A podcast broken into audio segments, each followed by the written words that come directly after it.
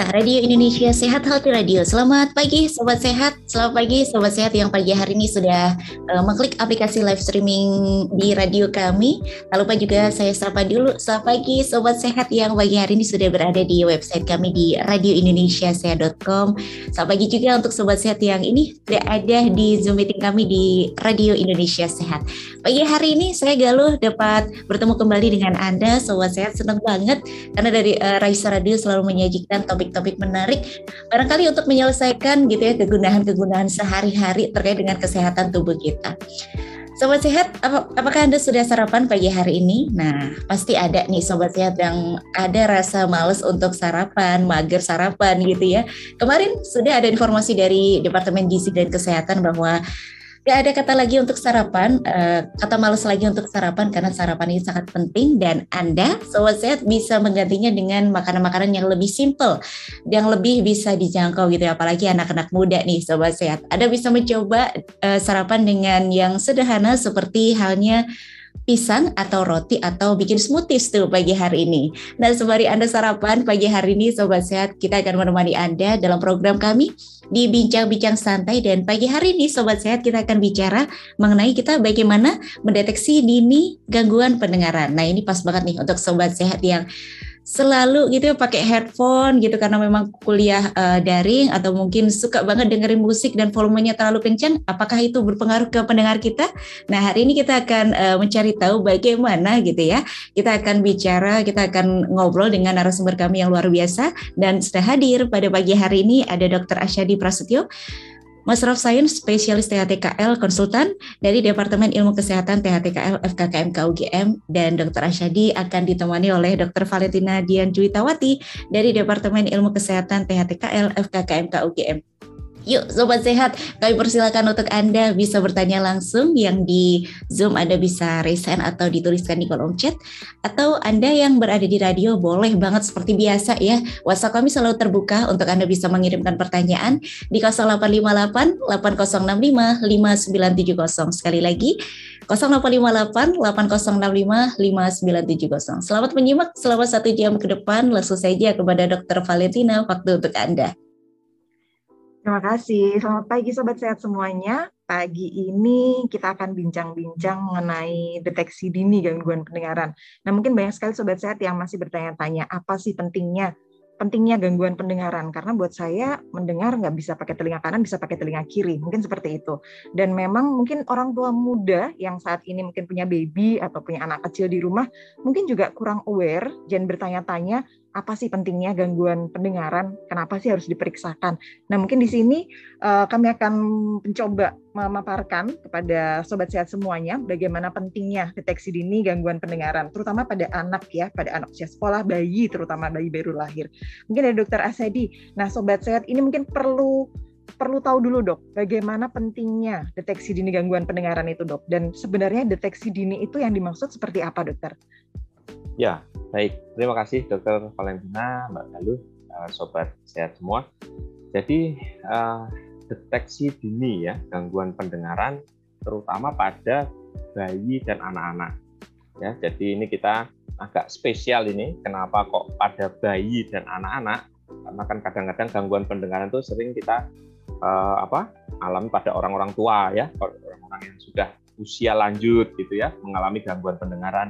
Nah, tapi uh, pagi hari ini kita memang agak spesial fokus ke deteksi dini gangguan uh, pendengaran pada bayi dan anak-anak.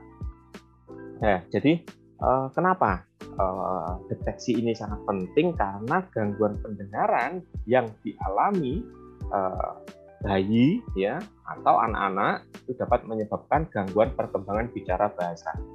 Nah, dan angka kekerapannya ternyata dokter Valen itu cukup uh, cukup mengkhawatirkan karena gangguan pendengaran uh, pada bayi baru lahir itu sekitar uh, tiga dari seribu ke, uh, kelahiran itu mengalami gangguan pendengaran sejak lahir. Ya, artinya ketika dilahirkan tidak uh, dikaruniai pendengaran yang uh, normal ya, yang optimal. Nah ini kan yang agak mengkhawatirkan karena itu tadi akibatnya dapat menyebabkan gangguan perkembangan bicara bahasa ya uh, di usia yang apa lebih lebih lanjut nanti. Kemudian terjadi kalau gangguan perkembangan bicara bahasa juga terjadi gangguan proses komunikasi ya. Anak tidak bisa ngomong karena tidak ada yang didengar tidak ada yang direkam sejak lahir dan tidak ada yang diulangi uh, atau di apa uh, diucapkan ya nah, kemudian akan mengganggu proses belajar juga perkembangan emosi dan sosialnya sehingga ya inilah kita ya memberikan apa ya gambaran bagaimana uh, proses ya deteksi dini atau mengenali secara dini gangguan pendengaran pada bayi dan anak-anak ini dokter Valen. Iya baik dokter. Jadi di sini kita titik beratkan pada usia anak dan bayi ya dok ya? Ya terutama nah. itu karena ya, ya masih apa istilahnya uh, gangguan pendengaran pada bayi ini ya kan anak uh, proses tumbuh kembangnya masih panjang ya. Ya. Betul sekali. Dan mungkin di sini para sobat sehat perlu tahu juga bahwa deteksi dini ini sebenarnya adalah program ya dok ya. Jadi bukan bukan sesuatu yang sifatnya opsional tapi sebenarnya sudah harus dilakukan. Nah mungkin para ibu-ibu muda ini biasanya pada pada bertanya-tanya dok kira-kira kalau mereka punya bayi atau mereka punya anak kira-kira apa yang harus diwaspadai? Jadi eh, kapan ini kira-kira orang tua harus memeriksakan? Apakah setelah lahir atau ada usia-usia tertentu dokter? Nah mungkin dokter Esa bisa menjelaskan Ya, jadi begini, mengapa terjadi uh, gangguan pendengaran? Itu uh, beberapa apa? Ada beberapa faktor ya. Kalau kita telinga ya, proses telinga itu kita bagi menjadi tiga, telinga luar, telinga tengah, dan telinga dalam ya. Itu bisa terjadi uh, berbagai macam gangguan di telinga luar, telinga tengah, atau telinga dalam.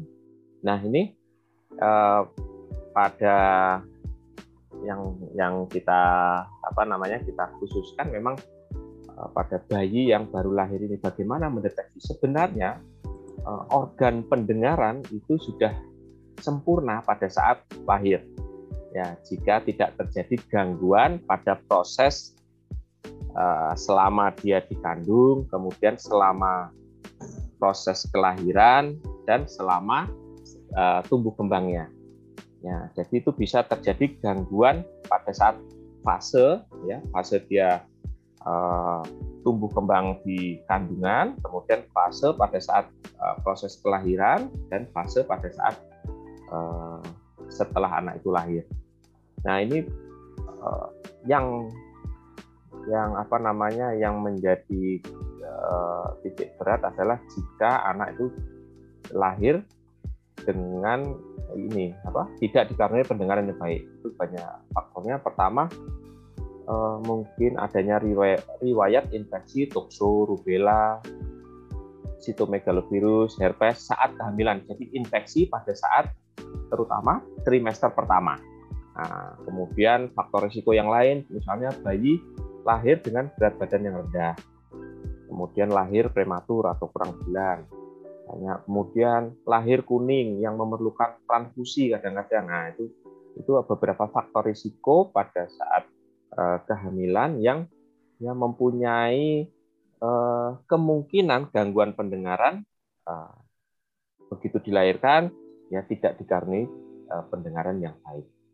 Nah itu yang sedangkan deteksi dininya ya bayi baru lahir pun sebenarnya kita bisa memeriksa ya kalau di rumah sakit bisa kita lakukan screening pendengaran gitu dokter Valen.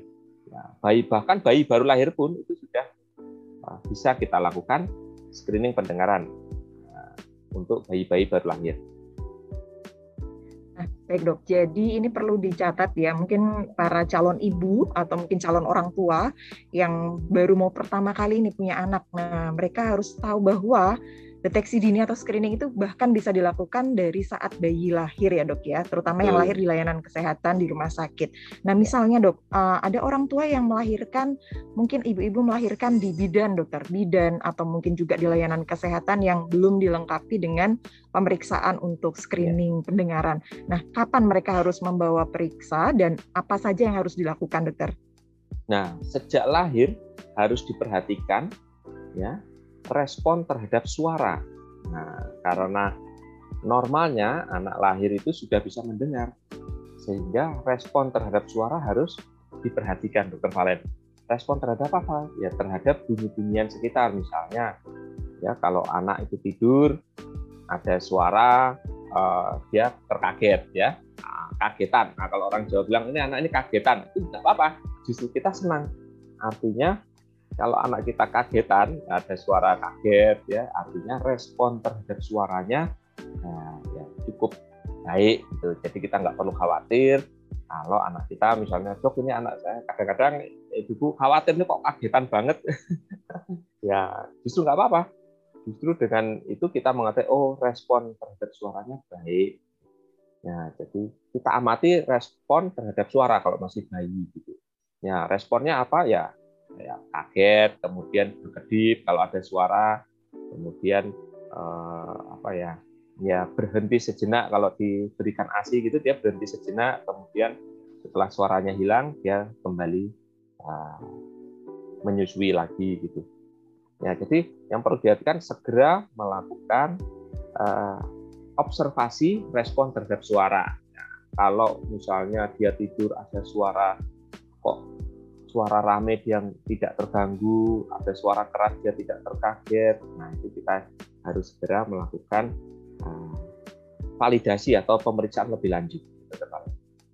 Oh baik dok, ini uh, sudah ada beberapa pertanyaan yang masuk dokter, jadi uh, saya coba bacakan ya dok. Jadi yang pertama ini ada yang bertanya dari sobat sehat kita Utami Dewi.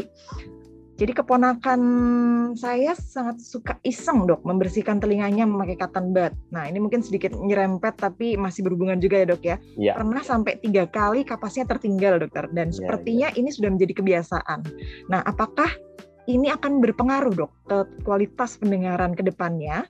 Apakah akan mengganggu pendengarannya? Begitu dokter? Ya, ya ini kejadian yang sering sekali ya, sering sekali terjadi di masyarakat memang uh, ketinggalan uh, kapas bud. Ya, sebenarnya desain dari liang telinga, nah ini kita kita harus tahu sendiri, uh, dulu desain telinga-telinga itu tidak bisa kita bersihkan mandiri. Jadi kita tidak bisa membersihkan liang telinga kita sendiri karena ya kita tidak bisa melihat lubang liang telinga. Nah, dari situ kita sudah tidak bisa membersihkan jadi usaha-usaha untuk membersihkan biasanya justru akan itu tadi uh, apa mendorong kotoran masuk lebih dalam. Bahkan ya kapasnya sampai tertinggal ya jadi kita tidak dianjurkan untuk membersihkan liang telinga kita sendiri karena kita nggak nggak bisa melihat lubang liang telinga kita sendiri. Ya jadi kapan dibersihkan? Nah, jika terjadi gejala, misalnya, tuh kok telinganya sekarang kok suaranya jadi kecil ya, nah, misalnya ada gangguan pendengaran, ada rasa sakit di telinga, ada rasa eh, apa namanya, ya tersumbat ya, oh, kemudian keluar cairan. Nah itu kalau ada keluhan di telinga baru diperiksakan ke dokter THT. Jadi kita tidak uh, secara rutin membersihkan telinga. Nah, karena telinga sebenarnya bisa membersihkan sendiri. Prinsipnya begitu sebenarnya. Dengan gerakan mengunyah ya, ada proses namanya migrasi epitel itu kotoran cenderung keluar perlahan-lahan uh, keluar. Kadang keluar sendiri kok. Uh, uh, itu kotorannya, Dokter Valen. Jadi tidak perlu, oh, justru resikonya kalau dibersihkan sendiri, ya itu tadi lebih banyak resikonya dibandingkan manfaatnya. Betul. Jadi intinya justru malah akan banyak risiko daripada manfaat ya dok ya, Betul, karena cenderung ya. akan terdorong ke dalam. Dan ya. memang perlu dicatat ada mekanisme sebenarnya self cleaning ya dok ya. Jadi self pada saat namanya, ya. pada saat kita menggerakkan rahang dia akan terdorong keluar. Betul. Jadi Dan nanti kalau misalnya sudah masuk dapat melukai dinding liang telinga, ya biasanya yang kita temukan adalah dinding liang telinganya luka. Ya, kemudian ya kalau masuk ke dalam di sana ada struktur uh, gendang telinga yang ya dapat terluka juga. Ya, jadi ya istilahnya uh, resikonya lebih besar dibandingkan manfaatnya yang kita sendiri.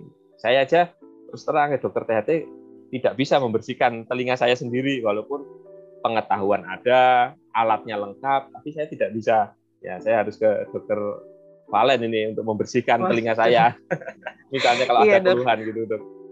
Betul betul. Jadi ini terjawab ya dok ya bahwa ya. memang kebiasaan tersebut akan berpengaruh ke kualitas pendengaran. Nah jadi memang uh, perlu dicatat bahwa pembersihan telinga secara mandiri itu tidak dianjurkan ya dok ya. Tidak dianjurkan. Nah ya. baik. Ini ada pertanyaan lagi dokter yang sudah masuk. Ini dari sobat sehat kita Danang Firmanto. Bagaimana ciri anak usia dini yang gangguan pendengarannya kurang baik dan kapan harus segera ke dokter? Nah, ini mungkin tadi beberapa sudah terjawab ya, Dok. Tapi mungkin yang bagaimana ciri ini anak usia dini? Mungkin kalau bayi tadi sudah dokter jelaskan. Nah, mungkin kalau pada usia anak-anak, Dokter. Uh, usia sekolah ya biasanya. Uh, nah, ini kita juga memperhatikan uh, gangguan pendengaran pada anak usia sekolah misalnya. Anak usia sekolah itu biasanya kemampuan jika terjadi uh, gangguan pendengaran, tentunya kemampuan belajarnya, kemampuan performa di sekolahnya, biasanya yang melaporkan itu adalah gurunya ya, gurunya yang melaporkan kok ini anak ini sering dipanggil tidak respon, ya. Nah kemudian anak ini kok suka uh, meminta mengulang mengulang perkataan, nah itu memang, nah itu kita cek ya apakah mulai kita uh, dokter pasti ngecek dari telinga luar, telinga tengah, telinga dalam. Ya, apakah ada kotoran yang menyumbat di liang telinganya, bagaimana fungsi gendang telinganya, bagaimana fungsi sensor saraf pendengarannya itu kita cek semua. Tapi yang biasanya uh, ciri yang ya itu tadi anak sering minta mengulang kata-kata kita. Itu. Nah, apakah memang uh, ya ada gangguan pendengaran atau anak kadang-kadang ya ada beberapa yang hanya kurang konsentrasi saja. Atau dia sedang melakukan sesuatu asik kemudian kita ajak bicara dia apa? Apa? Ah gitu. Baik, tapi yang sering adalah dia minta mengulang biasanya uh, atau kurang respon memang terhadap suara Baik dokter, jadi memang uh, begitu kita melihat bahwa respon anak berkurang, baik itu usia sekolah maupun kalau tadi pada usia bayi ya dok ya. ya. Jadi respon terhadap suaranya berkurang. Mungkin kalau bayi ini kan memang belum bisa bicara ya dok. Jadi pasti bicara. terutama biasanya ibu-ibu ini yang akan akan aware ya ketika anak mungkin kalau oh, bahasa Jawanya dililing begitu dok, dia tidak yeah. bisa mengikuti arah arah suaranya dari mana. Nah mungkin perlu kok sepertinya ada respon yang berkurang. Nah yang aware ini memang harus orang tua dan memang harus segera dibawa ke dokter untuk dilakukan pemeriksaan lebih lanjut ya dok ya. Ya, ya memang kadang-kadang uh, orang tua agak terlambat ya dokter Valen untuk membawa anaknya ke dokter untuk memeriksa pendengarannya. Ya, biasanya keluhannya adalah kok belum bisa bicara. Nah ini nah, belum bisa bicara ini apakah karena ada gangguan pendengaran atau tidak? Ya, belum bisa bicara itu bisa karena gangguan pendengaran atau ya masalah lain ya anak dengan gangguan pemusatan perhatian, hiperaktif, autis itu kadang-kadang telat bicaranya. Tetapi yang penting adalah kita pastikan dulu pendengarannya gimana Nah, karena jalur informasi untuk perkembangan bicara bahasa yang utama adalah jalur pendengaran. Ya, jadi kita kalau ada anak telat bicara, telat ini kita cek biasanya pendengarannya bagaimana. Nah, tentunya dari dini pun sebenarnya eh, kita sudah harus sudah uh, aware ya, atau sudah kita sudah lihat bagaimana waktu bayi anak ini respon terhadap suaranya gimana. Nah, apakah kalau dengar suara kaget atau menoleh mencari sumber suara ya itu yang harus diperhatikan dari awal. Baik dok, jadi dari bayi ya dok ya, dan memang ini orang-orang zaman sekarang ini sebenarnya sudah mulai open minded, mereka bisa searching, bisa googling. Jadi mungkin perkembangan-perkembangan bahasa, perkembangan pada usia bayi sampai dengan anak-anak itu sebenarnya sudah banyak yang tahu. Jadi ketika bahwa milestone itu belum terlampaui, jangan sampai menunggu dia sudah tiga tahun belum bisa bicara ya dok ya. Jadi ya. langsung di awal jadi semakin dini dan memang beberapa beberapa orang tua justru malah ada yang saking aware-nya dia bahkan tidak ada keluhan pun diperiksakan gitu jadi tetap boleh ya dok ya bahwa deteksi itu tidak hanya setelah ada keluhan ya dok ya iya. jadi ya. begitu anak ini memang uh, kalau di luar negeri itu sudah universal hearing screening artinya universal itu setiap bayi baru lahir harus dites pendengaran Nah, cuma di Indonesia uh, belum mengambil kebijakan universal hearing screening, jadi tidak belum wajib dilakukan tes pendengaran. Ya, hanya beberapa rumah sakit yang mempunyai fasilitas itu melakukan uh, bayi baru lahir di tes pendengaran, di screening pendengaran. Ya, idealnya nanti ya kita inginnya setiap bayi baru lahir dilakukan screening pendengaran karena itu tadi data tiga dari uh, seribu kelahiran ternyata mengalami gangguan pendengaran sejak lahir. Baik, dan menarik sekali ya dok ya bahwa kalau di luar negeri deteksi dini ini universal. Jadi setiap kelahiran, setiap bayi baru lahir wajib diperiksa. Nah, mungkin kita menunggu nih kebijakan dari pemerintah dok supaya hal ini juga terjadi di Indonesia. Nah, ini ada pertanyaan lagi dokter yang masuk. Jadi uh, ini ada dari sobat set kita Ibu Ratna Ningsi. Dia bertanya, ini dok, jadi apa saja, beliau jadi penasaran, benda-benda apa saja atau suara-suara apa saja yang bisa menyerang kualitas pendengaran anak? Apakah misalnya musik yang terlalu kencang bisa menyebabkan gangguan atau adakah hal yang lain yang bisa memicu gangguan atau mengganggu kualitas pendengaran anak, dokter? Oh ya, jadi uh, beberapa faktor memang dapat mengganggu kualitas pendengaran kita. Yang pertama tentunya suara ya, karena ini kan sistem pendengaran ya, stimulusnya suara. Jadi kalau suara yang terlalu keras dengan durasi yang lama itu juga bisa mengganggu uh, kualitas pendengaran kita.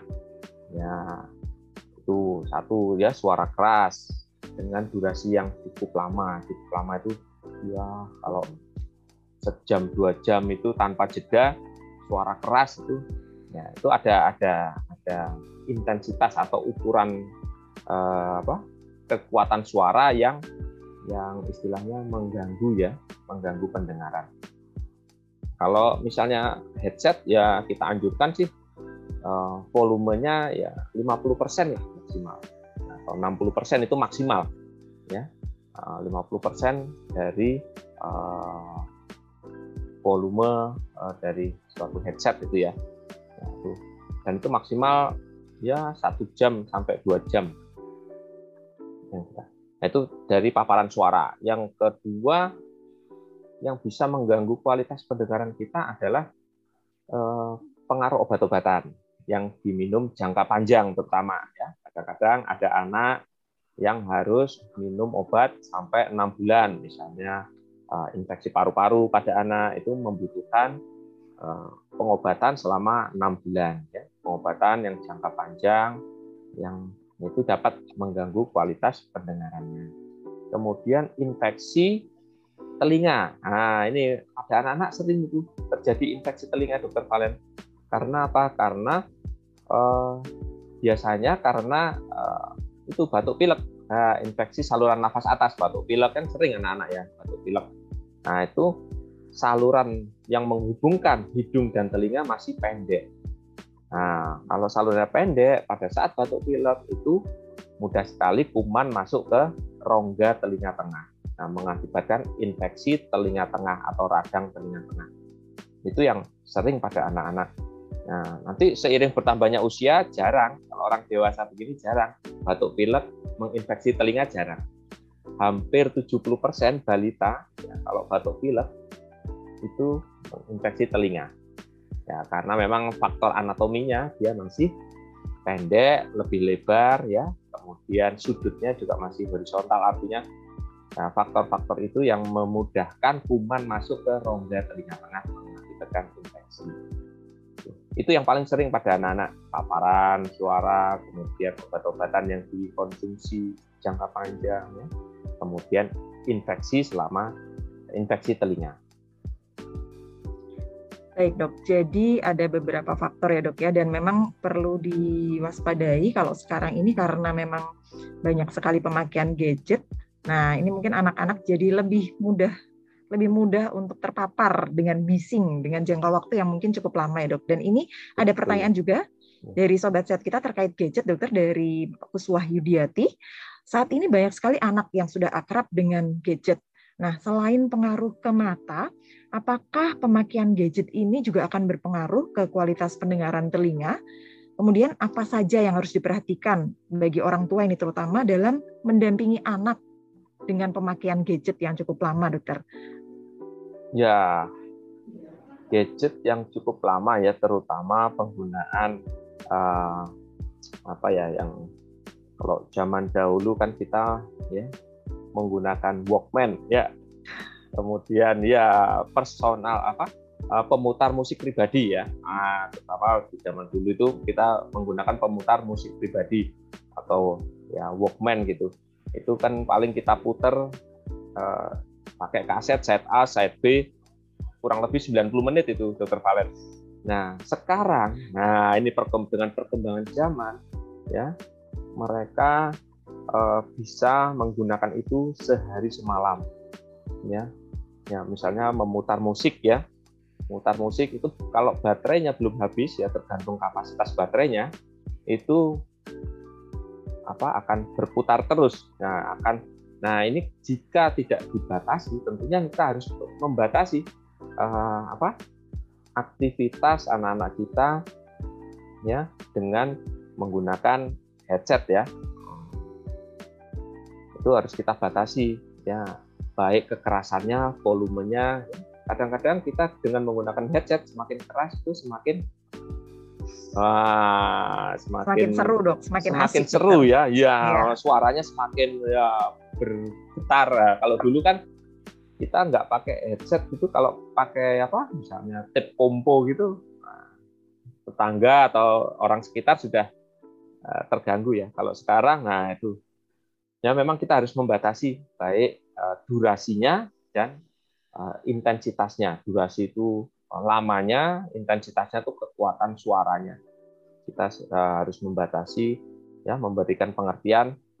Nah, kita juga ada kampanye remaja sadar bising. Ya, ternyata itu uh, ya, aktivitas sekarang nggak cuma ini aktivitas hobi ya, misalnya konser musik sekarang sudah mulai konser-konser musik ini ya itu juga harus kita edukasi ya tidak terlalu dekat dengan apa speakernya ya ya supaya menjaga jarak supaya pendengaran kita tetap terjaga sampai ya, sampai tua mudah-mudahan Iya, baik dokter. Jadi memang pemakaian gadget ini di usia terutama di masa pandemi pada usia anak-anak ini sekarang memang tidak bisa dihindari ya dok ya. Iya. Karena ya karena memang kebutuhan dan memang yang perlu dicatat adalah penggunaan headsetnya dokter ya. Jadi iya. memang ya perlu dipahami bahwa intensitas dan juga durasi ini harus tetap dipantau, terutama untuk anak-anak yang masih belum paham tentang pentingnya gangguan pendengaran. Dan ini sudah ada beberapa pertanyaan yang masuk, Dokter Sadi. Ini Baik. ada dari sobat set kita, Fitria Suwandi,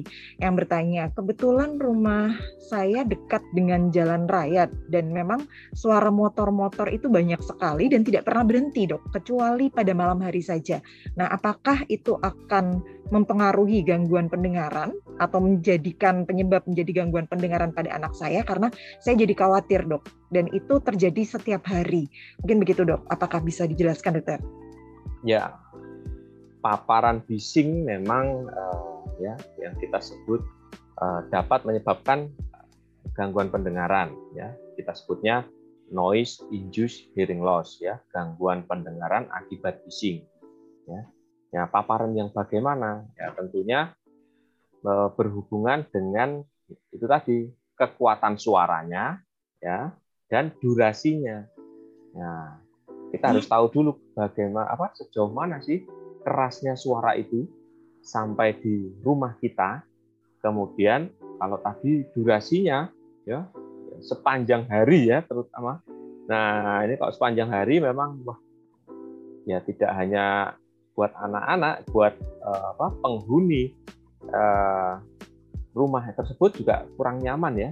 Ya itu kan noise ya, noise itu suara yang tidak kita inginkan.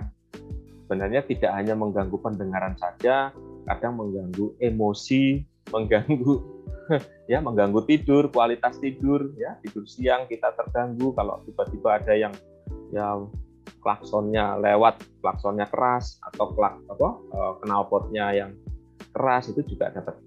Yang pertama eh, saran saya kita ini apa bisa mengetahui kekerasan suara tersebut di tempat tinggal kita.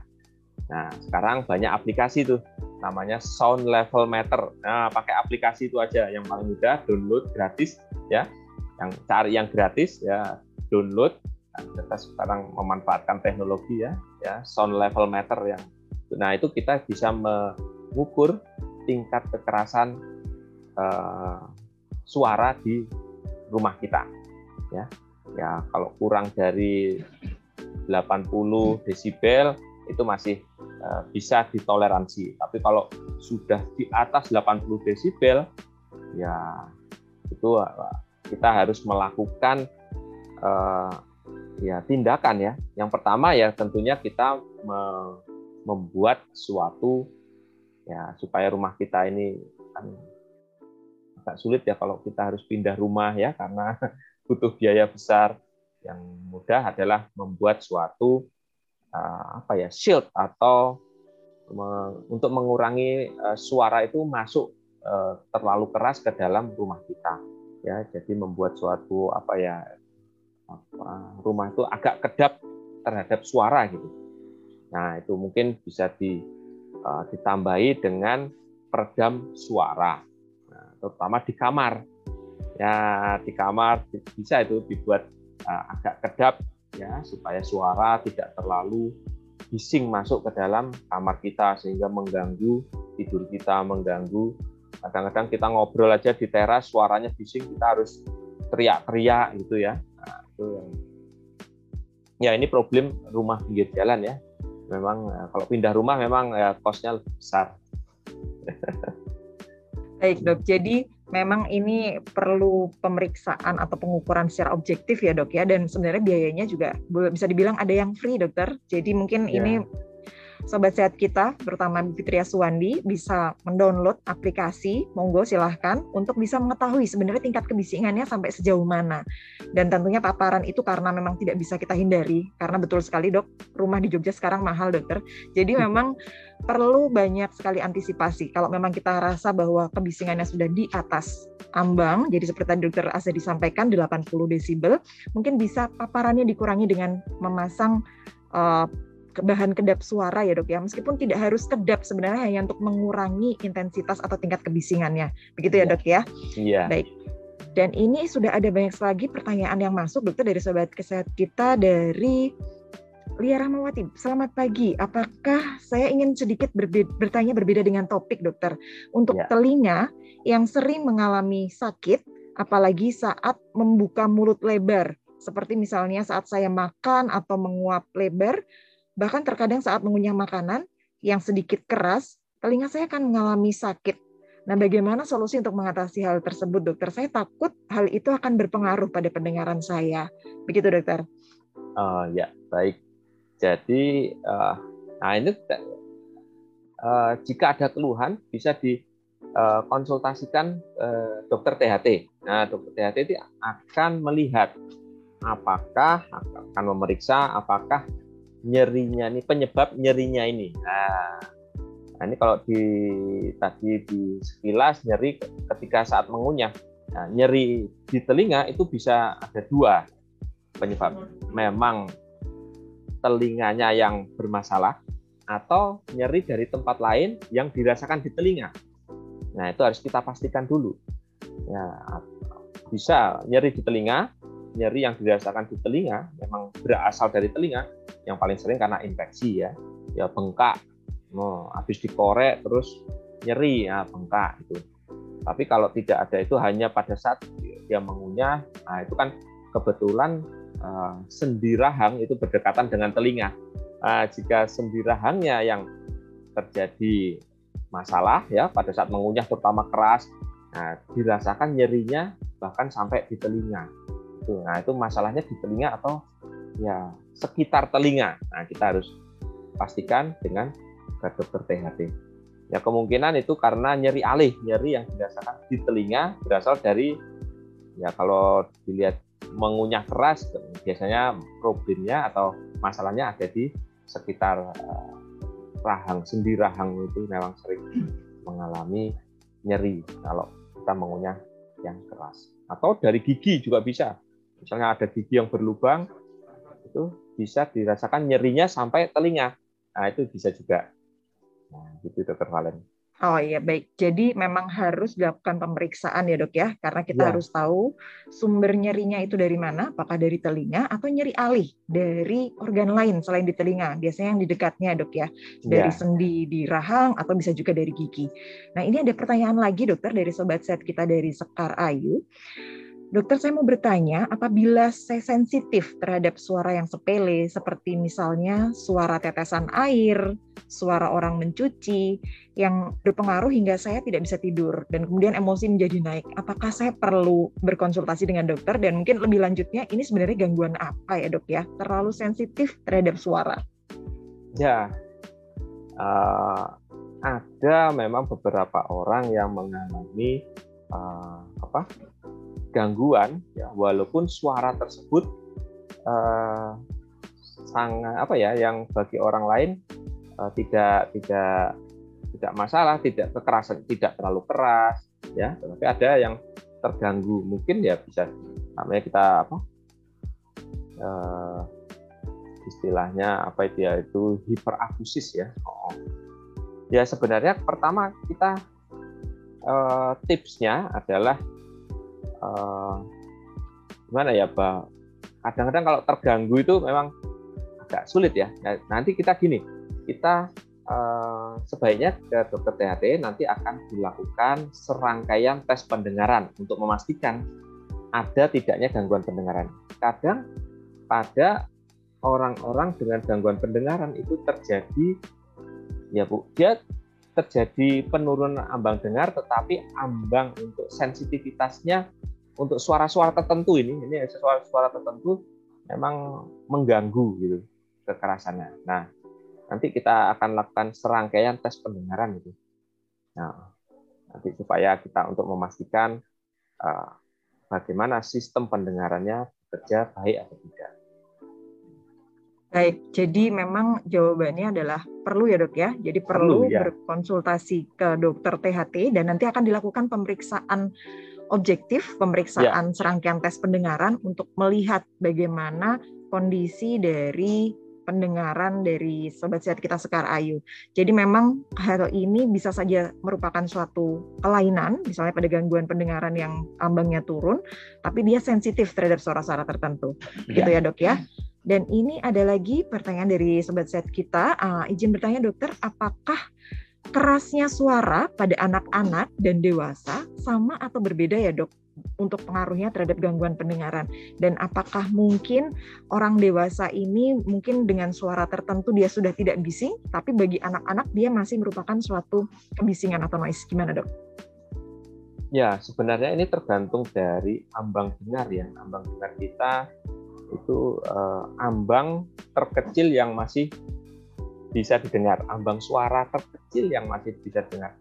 Ya pada anak-anak karena dia masih awal tahap perkembangan biasanya ambang dengarnya lebih baik ya kurang lebih 10 sampai 20 desibel itu. Nah, kita ini yang sudah agak dewasa seiring bertambahnya usia terpapar suara-suara ya terpapar suara, terpapar obat-obatan, ya kadang pernah infeksi telinga ya ya kan kita yang dewasa ini aktivitasnya itu kan ya sering terpapar suara ya bahkan kalau punya hobi musik ya hobi eh, misalnya apa yang terpapar suara keras ya itu ya bisa menurunkan ambang dengar tadi sehingga terjadi sedikit perbedaan antara anak-anak dan dewasa memang karena terkait dengan uh, ambang dengarnya. Ya, ya kadang-kadang. Nah ini harus ya, ini harus uh, kita cek sebenarnya ambang dengar kita masih normal atau tidak.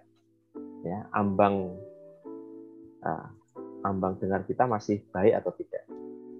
Caranya kadang-kadang kalau ambang dengarnya kita uh, menurun ya, ada gangguan pendengaran yang ringan, itu kadang kalau kita ngobrol di tempat bising ya itu kita sulit memfokuskan. Kita dengar tapi nggak jelas kadang-kadang. Nah itu mulai terjadi gangguan pendengaran nah itu kita harus cek ya.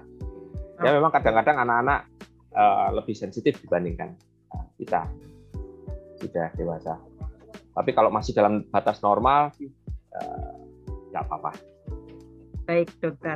Nah, ini mungkin uh, ada satu pertanyaan terakhir ya, dok ya, karena ini waktunya ternyata tidak terasa, dok. Bincang-bincangnya sudah hampir satu jam, dokter. Satu jam ya? Iya, betul sekali, dokter. Ini ada satu pertanyaan mungkin terakhir ya dari sobat sehat kita dari Giga. Apakah orang yang mengalami gangguan pendengaran, misalnya bisa mendengar tapi frekuensi sedang atau tinggi, bisa diterapi, dokter, atau harus memakai alat bantu dengar. Nah, mungkin ini juga banyak sekali mungkin tidak hanya dari sobat sehat kita Giga tapi juga dari mungkin orang-orang yang sedang melakukan atau mengalami gangguan pendengaran. Apakah sebenarnya gangguan pendengaran terutama pada anak bayi ini bisa disembuhkan, Dokter? Ya, gangguan pendengaran itu ada yang bisa disembuhkan, ada yang tidak bisa disembuhkan. Dan gangguan pendengaran ini ada yang bisa dicegah. Ya, yang bisa dicegah ini gangguan pendengaran akibat bising tadi. Kita bisa mencegahnya Ya, tidak bisa diobati tapi bisa dicegah gangguan pendengaran akibat bising tadi. Nah, gangguan pendengaran yang bisa diobati ya akibat proses infeksi itu bisa diobati dan dia akan kembali pulih kalau infeksinya bisa teratasi. Nah, susahnya kalau yang terkena ya itu adalah organ sensor, organ sensor saraf pendengarannya. Nah, kalau sensor saraf pendengarannya berdasarkan hasil pemeriksaan, oh, sensor saraf pendengarannya yang terkena, ya, sehingga ambang dengarnya menurun, ya kurang dengar, ya itu kita agak sulit mengembalikan fungsi dari sensor saraf pendengaran tadi. Nah, sehingga eh, satu-satunya adalah rehabilitasi pendengaran. Pada anak-anak juga begitu. Banyak begitu lahir kita tes sensornya yang rusak ternyata. Sensor pendengarannya. Itu karena infeksi pada waktu hamil itu infeksi virus biasanya memang sering menyebabkan rusaknya sensor pendengaran. Sensornya rusak ya kemudian tidak bisa kita obati. Hanya bisa dilakukan rehabilitasi pendengaran. Ya ya salah satunya memang dengan alat bantu dengar ya alat bantu dengar itu untuk apa me, suara yang masuk diterima lebih, dengan alat tersebut dikuatkan jadi menguatkan suara ya jadi salah satunya rehabilitasi pendengaran adalah dengan alat bantu dengar gitu kalian Ya, baik. Jadi uh, ada yang bisa diobati, tapi ada ya. juga yang tidak bisa diobati, sehingga kita hanya bisa melakukan habilitasi atau rehabilitasi ya dok ya. Nah, Betul. Nah untuk alat bantu dengar ini berarti sifatnya mungkin untuk saudara sobat sehat kita giga ini sifatnya amplifier ya dok. Mungkin bisa disederhanakan seperti ya, itu ya dok ya. Mengeras Jadi hanya dia... mengeraskan suara. Jadi kalau betul. alatnya dicopot, pendengarannya kembali seperti semula. Jadi, iya, di, betul. jadi alat bantu dengar itu dipakai jika kita melakukan komunikasi yang mem, apa, ke, tergantung kebutuhan komunikasinya. Misalnya kuliah, rapat, ya pertemuan-pertemuan yang membutuhkan pendengaran yang baik. Nah, tapi kalau lagi mandi di rumah sendiri nggak apa-apa dicopot nggak apa-apa. Tapi kalau lagi aktivitas yang membutuhkan komunikasi, ya sebaiknya menggunakan alat bantu dengar untuk ya memperbaiki komunikasinya. Kadang-kadang di tempat ramai itu kita dengar tapi nggak jelas. Iya ya. betul dokter. Ya, jadi memang uh, alat bantu dengar ini akan berfungsinya lebih ke untuk memperbaiki komunikasi ya dok, tapi bukan Betul. untuk memperbaiki gangguan dengarnya ya dok ya. Iya, untuk ya. Mem tidak memperbaiki saraf pendengarannya jadi lebih nanti membaik gitu mungkin tidak ya. Baik, baik dokter. Jadi mungkin ini karena waktu juga sudah hampir satu jam dok, ini tidak terasa sudah cukup iya, ya. lama kita bincang-bincang di sini. Mungkin sedikit saya simpulkan ya dok ya untuk deteksi dini gangguan pendengaran ini bahwa meskipun tidak ada masalah sebenarnya akan lebih baik bila bayi baru lahir itu dilakukan pemeriksaan screening pendengaran ya dok ya, terutama yeah. kalau memang sudah lahir di layanan kesehatan yang sudah dilengkapi dengan alat. Jadi screening pendengaran atau deteksi dini itu bisa dilakukan dari saat bayi lahir. Dan kalau memang ternyata tidak ada masalah, mungkin nanti kalau untuk anak ataupun usia sekolah bahwa respon terhadap suara itu harus diperhatikan. Apabila memang sudah ada sedikit gangguan, misalnya bahwa anak ini kalau dipanggil harus diulang atau mungkin dari guru mengeluhkan adanya betul sekali butuh suara keras baru ada respon atau mungkin juga penurunan terhadap kualitas hidupnya misalnya dia jadi kok sedikit terlambat dalam menerima pelajaran. Nah, mungkin ini perlu dipahami bahwa gangguan pendengaran terjadi. Jadi tidak selalu anak ini mungkin mengeluh Mama aku kurang dengar nih, akan jarang sekali ya dok ya. Jadi memang ya. harus orang tua yang aware dan juga harus lingkungan sekitar yang paham bahwa ini sudah mulai ada gangguan pendengaran dan harus segera dideteksi supaya bisa mendapatkan penanganan yang maksimal. Ya, baik terima kasih banyak Dokter Asadi Prasetyo, MSC Sekretariat Konsultan yang sudah sharing banyak sekali ilmu dan mungkin semua. juga ini akan membuka wawasan dan akan banyak sekali sebenarnya mungkin pertanyaan-pertanyaan di luar sana dokter. Mungkin bisa menghubungi langsung dokter Asadi ini di tempat praktek beliau. Dan mungkin kita kembalikan juga pada Mbak Galuh dari Raisa. Semoga bincang-bincang pagi ini bisa membantu dan bisa membuka wawasan seluruh masyarakat mengenai pentingnya deteksi dini gangguan pendengaran terutama pada bayi dan anak. Terima kasih sekali dokter Asadi atas terima kesempatan kasih. dan atas sharingnya Ya, terima kasih. Baik, terima kasih banyak Dokter Asyadi dan juga Dokter Valentina sudah berbagi ilmunya pada pagi hari ini. Matur sangat terima kasih, Dok. Sehat selalu, selamat melanjutkan aktivitas. Amin. Sehat selalu. terima kasih sekali, Mbak Galuh. Ya, oke, okay. sobat saya demikian ya bincang-bincang santai edisi pagi hari ini. Semoga dengan tadi sudah ada banyak sekali poin-poin yang perlu kita ketahui, ada banyak gejala-gejala yang perlu kita ketahui. Semoga itu bisa membuat kita lebih aware ya. Dan tadi jangan ragu-ragu untuk uh, datang ke dokter untuk menanyakan keluhannya seperti seperti apa ya. Jadi uh, ada gangguan pendengaran yang bisa dicegah dan semoga kita bisa mencegah dan juga menjaga kesehatan telinga kita.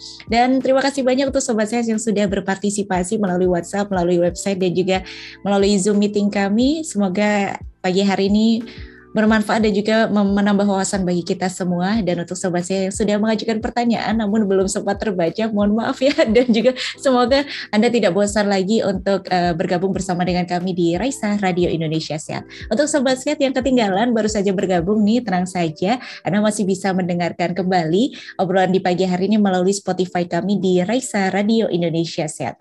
Terima kasih saya Galuh beserta dengan tim mohon pamit undur diri. Mohon maaf apabila ada uh, kesalahan pada saat acara berlangsung.